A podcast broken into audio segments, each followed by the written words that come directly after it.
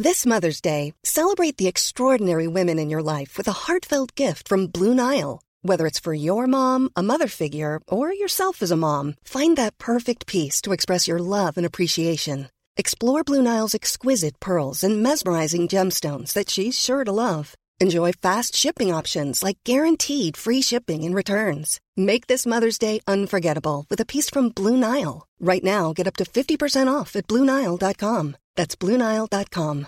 Quality sleep is essential. That's why the Sleep Number Smart Bed is designed for your ever evolving sleep needs. Need a bed that's firmer or softer on either side? Helps you sleep at a comfortable temperature? Sleep Number Smart Beds let you individualize your comfort so you sleep better together. JD Power ranks Sleep Number number 1 in customer satisfaction with mattresses purchased in-store. And now save 40% on the Sleep Number limited edition Smart Bed for a limited time. For JD Power 2023 award information, visit jdpower.com/awards. Only at Sleep Number stores or sleepnumber.com.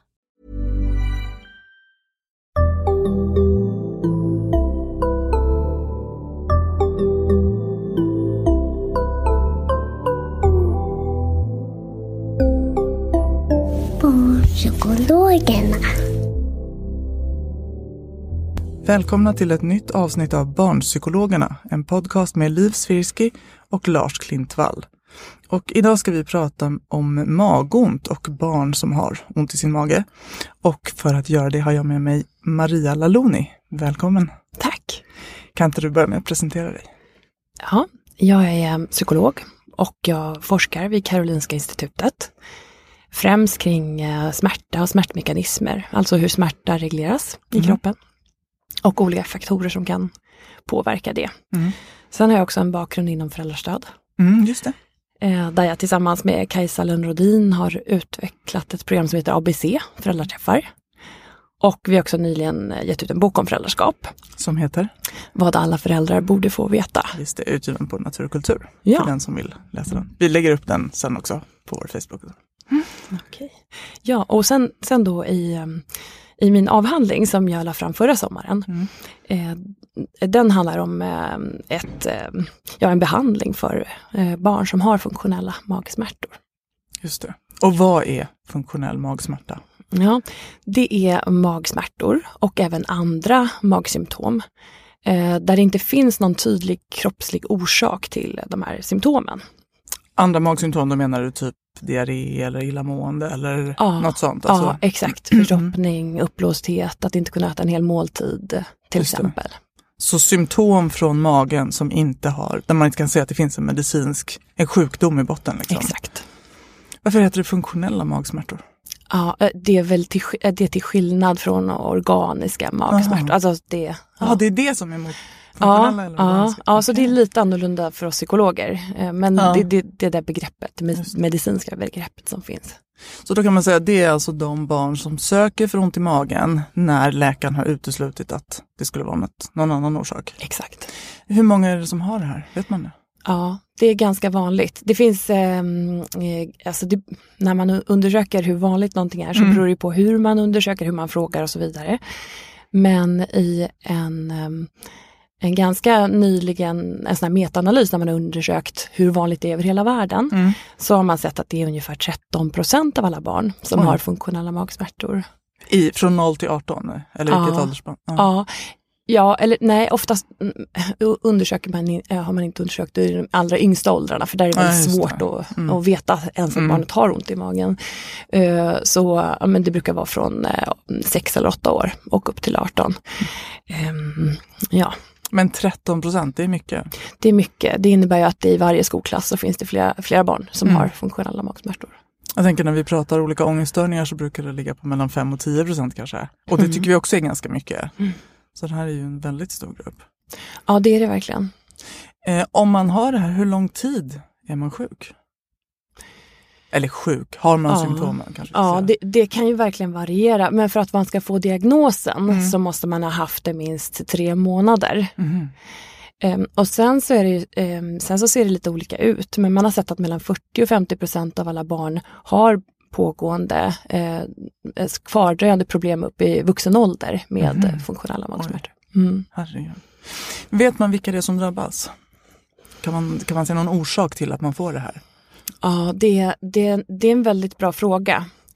Men tyvärr så vet man inte riktigt. Eh, man, kan, man har ingen tydlig eh, exakt orsak utan man brukar prata om att det är en eh, multifaktoriell orsaksmodell mm. där flera olika orsaker kan samverka. Och det är inte säkert att man vet för ett specifikt barn vad det är som är orsaken. För vissa kan det finnas en tydlig en startpunkt. Att man kanske har haft en maginfluensa som sen, att, att, att när infektionen har läckt ut så har man fortfarande kvar eh, symptom från mm. den. Så det kan vara en sån start, men så ser det inte alls ut för alla. Utan man pratar om, om eh, ofta brukar man använda den biopsykosociala mm. förklaringsmodellen som man ju använder i, i många, eh, som förklaringsmodell i många, ja, både psykiatriska och, och medicinska mm, eh, sjukdomar.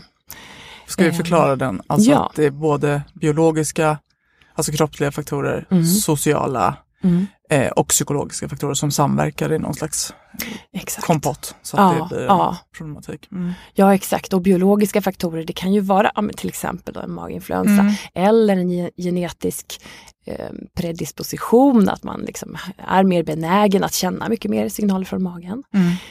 Eh, sen kan det vara en social faktor, eh, social faktor när det mm. gäller barn som är väldigt betydelsefull, är ofta mm. eh, föräldrar, alltså mm. hur föräldrar bemöter barnet. Eller lärare till exempel.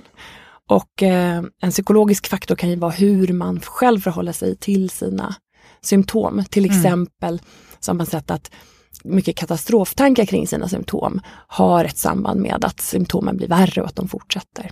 Och katastroftankarna, kan, hur kan de låta? Det kan vara till exempel, jag kommer aldrig att bli bra eller mm. eh, det kommer gå åt skogen nu i skolan, alla kommer skratta åt mig. Eller. Mm. Brukar de här barnen vara rädda för sina symptom? Alltså att det här är något allvarligt, jag håller på att dö? Eller? Mm. Mm. Eh, det, det, det, förekommer, mm. inte, inte hos alla, men det förekommer att man är rädd för sina symptom. Och även att föräldrar kan ha en rädsla för vad de här symptomen eh, kommer sig av. Alltså att till exempel att eh, det kanske finns någon oupptäckt sjukdom mm, som ligger till grunden. Det är en ganska vanlig mm. eh, rädsla som finns hos eh, både föräldrar och barn och vuxna då också som har magsymptom. Mm. Vilket ju är extremt ovanligt. Mm. Ja det är det. Mm. Mm, det, det är mycket ovanligt, särskilt hos barn. För de prover som man tar när man går, för man går ju först till sin läkare och tar prover innan man gör någonting annat. Mm. Alltså man behöver ju utreda eh, att det till exempel att det inte beror på en inflammation eller att mm. det är en födoämnesallergi eller ja, till exempel glutenintolerans. Eh, för de symptomen ser väldigt likadana ut. Mm. Eh, och då eh, Ja, och det som man med ganska enkla prover kan utreda mm. eh, det det, det är väldigt säkert ja, är just det. för barn. Ja. Mm. Aha, säkrare för barn än för vuxna? Ja, för att för vuxna är det vanligare att det kan finnas något annat mal malignt mm. alltså, i, i tarmarna men mm. det är, och magen. Men det är inte så alls vanligt eh, att barn har det. Mm. Vad bra. Eh, men okej, okay. eh, man vet inte riktigt vad det beror på, massa olika saker. Mm. Men eh, när de här barnen kommer till dig eller liksom till psykologi, hur hamnar de, hur hamnar de där? Mm. Ja, det vanligaste är ju att man har provat allt. Mm. Eh, när vi hade pågående, våra pågående studier så kom det ju barn från hela landet som sökte sig till oss. För att, just för att det inte finns så mycket behandlingar. Mm. Så att, men eh, ja, det, det, vanligaste är att man har provat, man har provat massa dieter, man har provat liksom eh, att anpassa eh, eh, ja, en massa saker kanske i, mm. i, sin vardag, att man försöker stressa ner och så vidare. Och att det inte har hjälpt. Eh, och, då, och då kan det vara läge att söka till psykolog, plus om det också är ett stort hinder i vardagen. Mm. Jag tycker när jag träffar de här barnen så kommer de ju ofta med, ofta från barnläkare med, med liksom frågeställningen stress, oro, mm. eh, som man satt sig. Känner du igen det också? Ja, det är vanligt att, eh, att det är det som eh, den förklaringsmodellen kanske, att, som, att läkare ofta har den mm. förklaringsmodellen, att de tänker att det är stress Just eller det. oro. Vilket ju också är vanligt att, att stress är ju vanligt hos väldigt många barn mm. och oro är ju mer vanligt, alltså ångestsyndrom är ju vanligare hos den här gruppen än hos normalgruppen. Mm. men, eh, men vi ser ju att det, att det också är eh, en oro som är specifik kring, kring just magen som, Mm. är väldigt, eh, som har ett unikt förklaringsvärde för det här. Just Eh, det. Så att det inte bara generell ångest eller, eller oro eller stress heller. För att det vi också ser är att det inte alltid är relaterat till stress. Alltså stress påverkar å ena Mm. sidan så Mm. påverkar stress magen för de allra flesta människor. Mm. Så att om man är stressad så kanske man blir mer, ja men kanske behöver springa på toaletten till exempel. Eh, men det vi också ser är att eh, oavsett stress eh, och stressnivå så kan de här problemen finnas. Så det, är Ah, inte, okej. det är inte så tydligt alltid kopplat till stress. Ja, just det. Är det en förklaring som, jag tänker att det kanske läkare gör, men att vi också vuxna på något sätt väldigt snabbt tar till den när ett barn klagar på den här sortens symptom, att ja, det är stress eller oro. Mm. Är vi liksom lite, har vi lärt oss att så kan det vara? Ja men så kan det säkert vara. Att det är, att det är i och med att den här kopplingen också Exakt. finns mellan mage och stress. ehm, så, så kan det säkert vara eh, någonting som vi lätt tar till. Vi ska komma in på vad, ni, vad, vad man sen gör i behandling. Jag bara tänker att en del av det här du beskriver också väl kan gälla för andra sorters smärtproblem som barn. Jag tänker barn som kommer till exempel för mycket huvudvärk. Och där man också då har utrett, det finns ingen, det är ingen migrän, det är ingen hjärntumör eller liksom sjukdom, utan det är spänningshuvudvärk eller någonting sånt. Eh, känner du igen, liksom, finns det likheter mellan den här sortens, kan man kalla det funktionell huvudsmärta? Ja, men alltså, den här sortens liksom, smärtproblematik som inte har eh, en medicinsk orsak. mm, det kan det nog göra för att eh, det vi ser är att, att det är vanligare att det, det är vanligt att också ha andra typer av eh, både somatiska symptom och också värk på andra ställen. Ja, det är det. Och huvudvärk är ju det vanligaste då, alltså det vanligaste tillsammans med mage. Ja, just det. Okej. Ehm, ja, så det kan, det kan finnas en, um, någon slags gemensam, um, något gemensamt där. Ja. Okej, eh, men när de då kommer till, till dig, eh, eller när ni jobbade i det här projektet och behandlade, hur såg, Mhm. hur såg behandlingen ut? Ja, den behandlingen som vi har prövat, Mm. det är en exponeringsbaserad behandling, eh, kognitiv beteendeterapi. Så den bygger mycket på att man utsätter sig för det som man är rädd för. Mm. För många barn är ju som sagt rädda för sina symptom eller rädda för att ha symptomen i olika miljöer där det kan, vara, där det kan kännas svårt att ha dem, till Mm. exempel i skolan eller att gå på bio eller eh, sitta på restaurang. För barnet tänker att om jag får ont i magen på bio så kommer jag behöva gå därifrån eller Ja. så. Ja, och då kan bli svårt och pinsamt och jobbigt. Mm. Ehm, så eh, be- behandlingen går ju till så, men dels så behöver man ju ha, när man ska, man ska utsätta sig för Mm. jobbiga situationer och för smärta och andra symptom som är Mm. jobbiga att ha. Mm. Så man behöver en väldigt en tydlig förklaringsmodell för varför man ska göra det. Mm. Så det är liksom nummer ett, att verkligen förklara hur hänger det här ihop och varför ska jag göra på det här sättet. Mm. Eh, sen nummer två är att vi gör väldigt tydlig kartläggning av vilka, som vi kallar det för magbeteenden. Och det kan vara beteenden som har med ja, men undvikande att göra, alltså vilka situationer undvika, vad undvika i övrigt, liksom tajta kläder, vilka, vilken mat undviker jag. Mm. Eh, och sen vad har jag för kontrollbeteenden, alltså går jag på toaletten för säkerhets skull alltid när jag går hemifrån till exempel. Mm. Eh, och vilka säkerhetsbeteenden som vi kallar det för också, då, eller trygghetsknep kallar vi det för faktiskt i behandlingen. Och, ehm, och då kan det handla om att man alltid har med sig värktabletter eller en vattenflaska till exempel, som jag, som jag hörde i ett annat avsnitt av er podd, där du ber, berättade om panikångest. Just det. Mm. Så, så har det ganska mycket det har ganska mycket, det som du berättade om där känner Mm. jag igen ganska mycket hos de Just här det, det barnen. ligger ganska nära. Ja. Since 2013, Bombas has donated over 100 million socks, underwear, and t shirts to those facing homelessness. If we counted those on air, this ad would last over 1,157 days. But if we counted the time it takes to make a donation possible, it would take just a few clicks. Because every time you make a purchase, Bombas donates an item to someone who needs it. Go to bombas.com slash ACAST and use code ACAST for 20% off your first purchase. That's bombas.com slash ACAST, code ACAST. Quality sleep is essential. That's why the Sleep Number Smart Bed is designed for your ever evolving sleep needs. Need a bed that's firmer or softer on either side? Helps you sleep at a comfortable temperature? Sleep Number smart beds let you individualize your comfort so you sleep better together. JD Power ranks Sleep Number number 1 in customer satisfaction with mattresses purchased in-store. And now save 40% on the Sleep Number limited edition smart bed for a limited time. For JD Power 2023 award information, visit jdpower.com/awards. Only at Sleep Number stores or sleepnumber.com.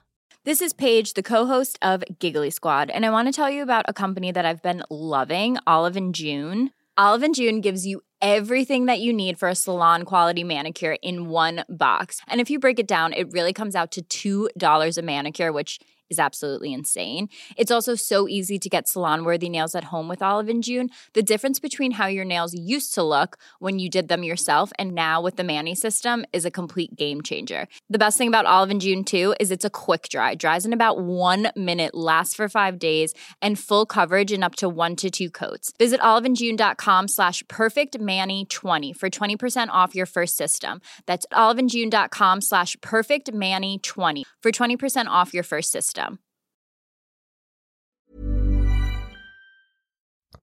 Yes. Eh, du, när du säger det här då, okej, värktabletter, det är, ju- då är man rädd för att få värk. Men vad brukar barnen vara mest rädda för? Är det värken eller är det till exempel att de ska kräkas eller att de ska behöva gå på toaletten? Ja, Det, det, det är så lurigt med den här att, den är väldigt, att det ser väldigt olika ut. För i det här paraplybegreppet funktionella magsmärtor så finns det dels eh, IBS, alltså irritable bowel syndrome. Det finns ju också hos barn. Eh, och sen så finns det dels eh, ja, men funktionella magsmärtor som bara är ja, men att man i stort sett bara har ont i magen. Och sen finns det funktionell dyspepsi. Och då är det mm, att man har ont i övre delen av magen och att man har illamående ofta. Och att man inte kanske kan äta en hel portion. Alltså att man blir väldigt lätt mätt. Mm. Så det ser väldigt olika ut vad man oroar sig för. Ja, okej. Mm. Mm. Just det. Och, sen, eh, och, och därmed ser också den här kartläggningen ser olika ut och även då exponeringsbehandlingen ser väldigt olika Mm. ut för, för barnen beroende på vad de har för problem. Så den, ehm, den bygger väldigt mycket på kartläggningen dels Mm. och sen också att barnen och föräldrarna själva väljer vad de är mest motiverade att jobba med. Ehm, och vi försöker också när det gäller exponering för barn, att man också försöker, ja men finns det någon, vad finns det för vinster, liksom, vilka exponerings eh, vilka exponeringsuppgifter skulle kunna vara lite mer lockande eller roliga. Mm. För någonting som barnet vill kunna göra i sitt vanliga För liv de, sen. Liksom. för att de vill kunna göra det. Ehm, till exempel alltså vara med kompisar, eller så, sånt som naturliga förstärkare. Mm. Men också kanske så här, ja men om det är ett, en åttaåring som kanske egentligen tycker det är jättegott med choklad men inte vågar äta det, så är det en bra grej att göra istället för att dricka ett glas mjölk till exempel. Ja, just det. Mm. Mm. Och sen så gör vi också, eh, består behandlingen också av beteendeanalyser eller funktionella analyser. Där barnen själva får liksom sätta in i sammanhang där de tittar på sina magbeteenden och ser liksom hur de kan se hur de bidrar till att eh, problemen fortsätter. Brukar de förstå det? Brukar det funka? Att det är det som är så roligt för att barn, barnen är otroligt bra på de funktionella analyserna. Coolt. Sen har vi ju för föräldrar också. Mm. De, är inte, de är faktiskt inte riktigt lika duktiga. Och kanske också för att det är lite svårare för att det är fler personer involverade. Det. Så det blir Mm. lite mer eh, klurigt. Men barnen är faktiskt riktigt, riktigt duktiga på de funktionella analyserna. Mm. Coolt. Ehm, och sen kommer själva, eller exponeringen går parallellt med beteendeanalyserna då. Mm. Kan du beskriva, vad brukar ni, hur går exponeringarna till? Vad brukar ni exponera för? Ja, den här behandlingen som vi har gjort, då, för, först så hade vi när, när, eh, när eh, det finns både behandling för ungdomar och barn Mm. och ungdomsbehandlingen har Marianne Bonnert utvecklat och jag har eh, utvecklat den som är för barn mellan 8 och 12 år. Eh, och då när vi skulle ta, och från början har vi då tittat på en vuxenbehandling för IBS. Så när vi skulle göra den för så pass små barn som 8 år, då gjorde vi så att vi eh, träffade en massa föräldrar och barn och utvecklade det liksom tillsammans. Men sen har vi lagt över det på internet, så det här är en internetbehandling. Eh, så därför är ju inte vi med vid Nej. exponeringen. så att exponeringen sker med hjälp av föräldrarna. Så föräldrarna är liksom eh, barnens hjälpterapeuter. Ehm, och som också behöver finnas där för att underlätta exponeringen. Och sen så får man då rapportera hur det har gått. Just det, man, det finns en Mm. terapeut på andra sidan om man säger så, Ja, fast man kommunicerar via nätet. Ja, Mm. exakt. Så vi är inte med så vi vet inte exakt hur det går till men de, kan de får berätta Mm. i detalj liksom, hur det har gått. Men när du sa eh, äta choklad istället för att dricka mjölk, betyder Mm. det att dricka mjölk kan vara en övning också då? Ja, det kan det vara. För den som är rädd att man ska få ont i magen av mjölk? Ja, exakt. För det är ju ganska vanligt att ehm, att man kanske, ja men dels kan man ju vara laktosintolerant Mm. och till och med, alltså det betyder ju inte att man inte kan dricka lite laktos eller få i sig lite laktos. Mm. Men det kan också vara att man känner att man är överkänslig utan att ha laktosintolerans. Mm. Och då kan det vara en jättebra exponeringsuppgift. Men det är heller inget farligt även om man skulle vara laktos. Det är inte som celiaki, gluten, det ska man absolut undvika. Just det. Mm. Mm. Eh, men om man då gör någonting sånt, då, om, man har, om man är laktosintolerant och så dricker man ett Mm. glas mjölk och så får Mm. man faktiskt på riktigt Ja, ont i magen och Ja. diarré och vad Ja. som helst. Ja. Hur förklarar och, man det? är ju, det är ju, det är ju, eftersom det är en exponeringsbehandling eh, Mm. så det är meningen att man ska få symptom. Så, att- så det kan ju gå så att antingen så får man symptom eller så får man inte det. Så dels Mm. kan det ju vara att man exponerar för rädslan att få symptom och så kanske man inte får symptom. Eh, eh, men man kan ju också exponera för symptomen. Alltså Mm. att, för att barnen behöver ju också lära sig att ja, men det, det, jag kan ha de här symptomen Och ändå göra. och ändå, Saker. och ändå göra saker. Mm.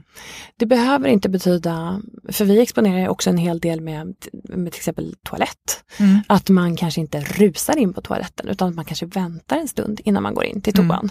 Eller att man inte sitter där jätte- jättelänge utan att man sitter där en kort stund och sen så är, är man klar. Liksom. Mm. Eh, Så att ehm, det är ju bra om man får symptom. Det, För då får man något att öva på. ja, Okej. Samarbetar ni med läkare i den här behandlingen? Mm, alltså ja, det är ju, läkare har ju skickat in alla, eh, alla eh, patienter till studien. Och, eh, och sen har vi ju haft eh, den ansvariga för studien har ju varit en läkare. Mm. Eh, så vi har både medicinskt ansvarig psykiater och också en medicinskt ansvarig gast, barngastroenterolog. Mhm. Men då kan man ju tänka om, om man är förälder till ett barn med magont och man liksom Mm. tycker att det här låter intressant och funderar kring det här med allergi så är väl kanske rådet kolla det med barnläkaren, Ja, eh, hur man ska ja. utsätta sig för det. Men, men, absolut. men principen att utsätta Mm. sig för det som man är rädd för är väl Mm. mycket grejen i behandlingen. Mm, absolut, absolut. Mm. Mm. Hur långa är de här behandlingarna? Ehm, vi har haft eh, tio, tio veckors behandlingar och då har vi haft tio moduler, som, alltså en modul i veckan, tio moduler för barn och då har vi samtidigt också haft tio moduler för föräldrarna. Ja, som, som ett parallellt behandlingsspår? Ja, ett parallellt behandlingsspår. Eh, För att det är så pass viktigt också hur föräldrarna eh, stöttar sina barn. Just det. Och hur går det för de här barnen? Ja, både för eh, ungdomsbehandlingen då, som Marianne Bonnert har utvecklat, och för barnbehandlingen så har det gått väldigt bra. Mhm. Vi har haft eh, goda effekter på både symptom och symptomrädsla, undvikande och livskvalitet. Så att eh, vi, har vi har mätt ganska många olika saker och det har gått väldigt bra på alla de saker vi har Mm. mätt i stort sett. Coolt. Ja. Vad, vad betyder ganska bra då? Hälften blir bättre? Eller? Mm, mm, ja, det är en bra fråga. för, för så är det ju med alla behandlingar, Ja. medicinska, psykologiska, vilken typ av behandling den är. Så är det ju så att alla kommer inte få tillräcklig symptomlindring. Nej. Alltså oavsett om du tar en Alvedon eller om du ehm, tar någon annan medicin. Så kommer inte, kommer, en viss procent kommer inte att bli liksom tillräckligt hjälpta. Mm. Eh, och då brukar man i psykologiska studier ha man ju sån här klinisk signifikant förbättring, att man sätter en gräns för hur mycket behöver man förbättras för att det ska bli för att man ska anses vara tillräckligt. Eh, så att det blir en klinisk skillnad, en, en skillnad för eh, Och det en kan man säga, skillnad. en med klinisk skillnad så menar man ju en skillnad för klienten i sitt liv. Liksom, Ja. Som faktiskt patienten Ja. själv upplever Ja. att Ja. det här är faktiskt, jag kunde inte gå till skolan, jag kan det Mm. nu. Jag har fortfarande Mm. ont i magen ibland, men jag kan vara i skolan. Ungefär, alltså det, kliniskt signifikant betyder att den ska ha något slags värde. Liksom. Ja, och då kan man ju mäta det på olika sätt och vi har ju mätt det på när det gäller magsymptomen. Mm. Ja, sen kan det ju se annorlunda ut när det gäller eh, funktionen. Mm, just det. Eh, och men vi har haft eh, magsymptom som har varit vårt huvudsakliga utfallsmått och då har Mm. vi tittat på klinisk signifikant förbättring när det gäller det. Och då eh, får 60% av alla barnen en klinisk signifikant förbättring. Det är mycket. Mm. Eller hur? Det måste ju anses bra. Ja, det anses Ja. bra, absolut. Men vi vill ju, man skulle ju vilja att alla. Ja, verkligen. ja. Mm. Har det gjorts någon uppföljning på de där 40 som inte fick det? Vet man något om dem? Mm, nu måste jag tänka efter. Uh, nej, det har man väl inte gjort. Man har inte tittat specifikt på det. Men det kan, dels så, så kan det vara så här att vi har inte haft någon cut-off hur allvarligt problem man måste ha från början. Ja. Så om man inte har jätte, jättestora symptom från början, då är det väldigt svårt att nå en klinisk signifikant Mm. förbättring. Så dels kan det vara dem. Och så dels kan det ju vara dem när, nej men det här passade liksom inte. Ehm, ofta, det som man ofta ser är ju att eh, de som inte riktigt går in i behandlingen och inte gör uppgifterna och övningarna, de brukar ju inte förbättras Ja. i samma utsträckning som de som verkligen eh, gör behandlingen. Just det. Mm. Eh, nu sa du att det här är internetbehandling. Mm. Finns den nu? Den kommer jättesnart att finnas, för Mm. det ska öppna en internetbehandlingsenhet inom BUP i Stockholm. Och, eh, och då ska den här behandlingen eh, eh, läggas in där, implementeras där. Och den, den öppnar nu i, eller den startar nu i november. Och alltså un, i början av nästa år kommer vi lägga in den här behandlingen. Så den kommer jag hoppas att den finns till våren. Mm. Våren 2020. Ja, Eh, finns den då tillgänglig för Stockholm eller för folk i hela landet? Det är ju så att vi har fritt vårdval så att man kommer att kunna söka från andra delar av landet också. Men eh, eh, det, den finns ju inom Stockholms läns landsting. Mm. Just det. Mm. Eh, spännande. Om vi kan så lägger vi en länk till det också, eh, Mm. beroende på om vi vet vad, vad länken Vad ska länken heta. finns, ja. eh, men men är man, om man som förälder lyssnar på det här avsnittet så kan det ju vara värt att i annat fall söka eh, Mm. för någon form av internet barnpsykiatri i Stockholms läns landsting. Det kommer Mm. man säkert kunna googla sig fram till och så. Ja, ja, den kommer ju ligga inom BUP då. Just Så, det, ja. precis. Mm. Mm. Nu när du pratar, vi hade ju i ett av våra första avsnitt Rickard Wixell här som också är psykolog och som också pratade om smärta som hade ett lite annat angreppssätt. Mm. Eh, det som man kallar för ACT eller eh, acceptans, mer acceptansbaserad behandling. Mm. Finns det likheter och skillnader? Mm. Här är det ju liksom lite mer pang på exponering. Ja, Ehm. det, det är ju, tycker jag, den huvudsakliga skillnaden. Mm. Att det här är mer, eh, alltså man har exponering i akt också, men det här är mer, eh, alltså exponering är verkligen den huvudsakliga eh, delen här. Men som i, i akt så brukar man ju prata om värderingar. Mm. Vi har ju mer konkreta mål, alltså målsättningar, vad vill du kunna göra? Mm. Ehm, och eh, och eh, vad finns det mer? Vi, alltså mindfulness brukar man använda inom ACT Mm. och vi har också en väldigt kort men ändå en liten Mm. mindfulnessövning för barn. Mm. Men där syftet är då att ehm, öka, öka, att man ökar fokus på magen men att man inte låter magen hindra sig så att det blir liksom en slags eh, boost för exponeringsbehandlingen. Just det, att faktiskt Mm. känna det som magen Mm. lever upp med nu. Liksom, eller håller Just på det, med. Mm. just det. Och sen så ehm, den andra stora, sk- eller en, till stor skillnad är väl att vi, att målet också är symptomreduktion Mm. eh, för de här barnen. Inte bara eh, ökad funktion i vardagen utan också symptomreduktion för att det är ofta, och det tänker vi att det är ofta det som de själva vill ha. Mm. Eh, så att det, ja, det är i alla fall ehm, det är i alla fall någonting som vi mäter och det mäter man inte alltid i jaktstudier. Vi kanske inte så uttalar det. Eh, vårt huvudsakliga syfte är att barnen ska kunna leva det liv de vill. Mm. Att, de, att de och inte magen ska bestämma över dem. Mm. De själva ska bestämma. Ehm, så det påminner ju om ACT men vi mäter också symptom. Alltså magsymptom och magsmärta. Just det, och det gör man väl inte heller i jakten? Nej, man gör inte alltid det. Ja. Mm. Nej, nej, men intressant. Vet du då, för att återknyta till andra kroppsliga problem som liknar, har det gjort studier med ungefär samma behandlingsinnehåll för andra former av smärtproblematik, som huvudvärk till exempel? Det är lite svårare att provocera huvudvärk i och för sig. Mm. Huvudvärk är, är specifikt svårt faktiskt. Eh, men eh, nej, alltså vi är nog ganska unika utifrån att vi har den här jättetydliga exponeringsingången. ingången. För i många andra KBT-behandlingar för olika somatiska symptom så jobbar man också ganska mycket mer med tankar och tankeinnehåll. eh, och omstrukturering av tankar och sådär. Mm. Och det gör inte vi, utan det här är mer eh, ja, men verkligen exponeringsbaserat. Och, ja, och det, det är vi ganska ensamma om. Mm. Vet du om det kommer att utvecklas till andra områden? Finns det någon Ja. sån? Ja, jag vet, eller jag vet inte hur det ser ut på barnsidan, men jag vet på vuxensidan så prövar Mm. man ju det här för eh, hjärtflimmer Just till det. exempel. Mm. Det kanske inte är så vanligt hos barn. Så att det... Nej. Men det skulle potentiellt, Mm. man skulle kunna liksom eh, Mm. tillämpa ungefär samma strategier även för andra problem Ja. framöver i kommande Ja, forskningsstudier. absolut. Ja, spännande. Mm. Du, ehm, är det något mer som du sitter och tänker, det här vill jag lägga till också? Mm. Ehm, jag vet inte, men jag kan ge, jag kan ge några boktips. Ja, gärna. Ja. Dels så har vi skrivit ett avsnitt om det här i vår bok Vad alla föräldrar borde få veta, Mhm. som handlar om barn som har ont. Mm. Eh, och sen så är det ju så, det här är ett så generellt tips till alla som är intresserade av forskningsstudier eller något specifikt område. Eh, så nästan alla som har disputerat, de har en massa avhandlingar kvar.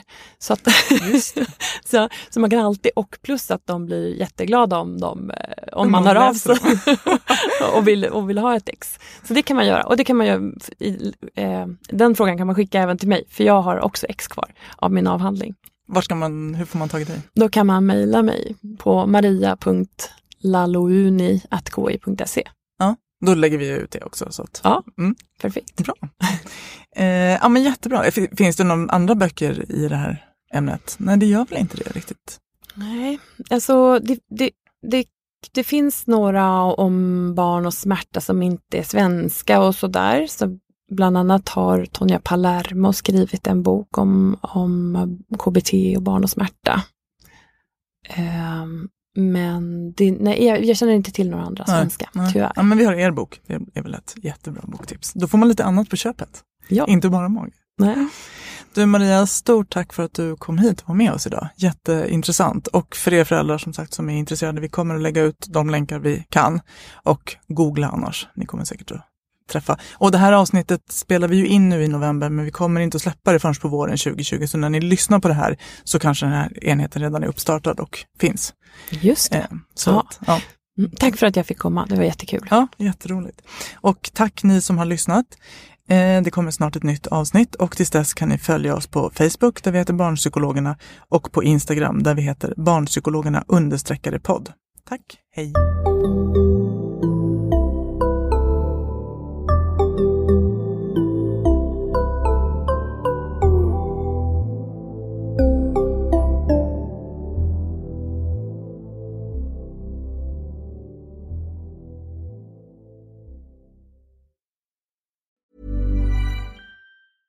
Imagine the softest sheets you've ever felt. Now imagine them getting even softer over time. That's what you'll feel with Bowl and Branch's organic cotton sheets. In a recent customer survey, 96% replied that Bowl and Branch sheets get softer with every wash. Start getting your best night's sleep in these sheets that get softer and softer for years to come. Try their sheets with a 30-night guarantee. Plus, get 15% off your first order at bowlandbranch.com. Code BUTTERY. Exclusions apply. See site for details.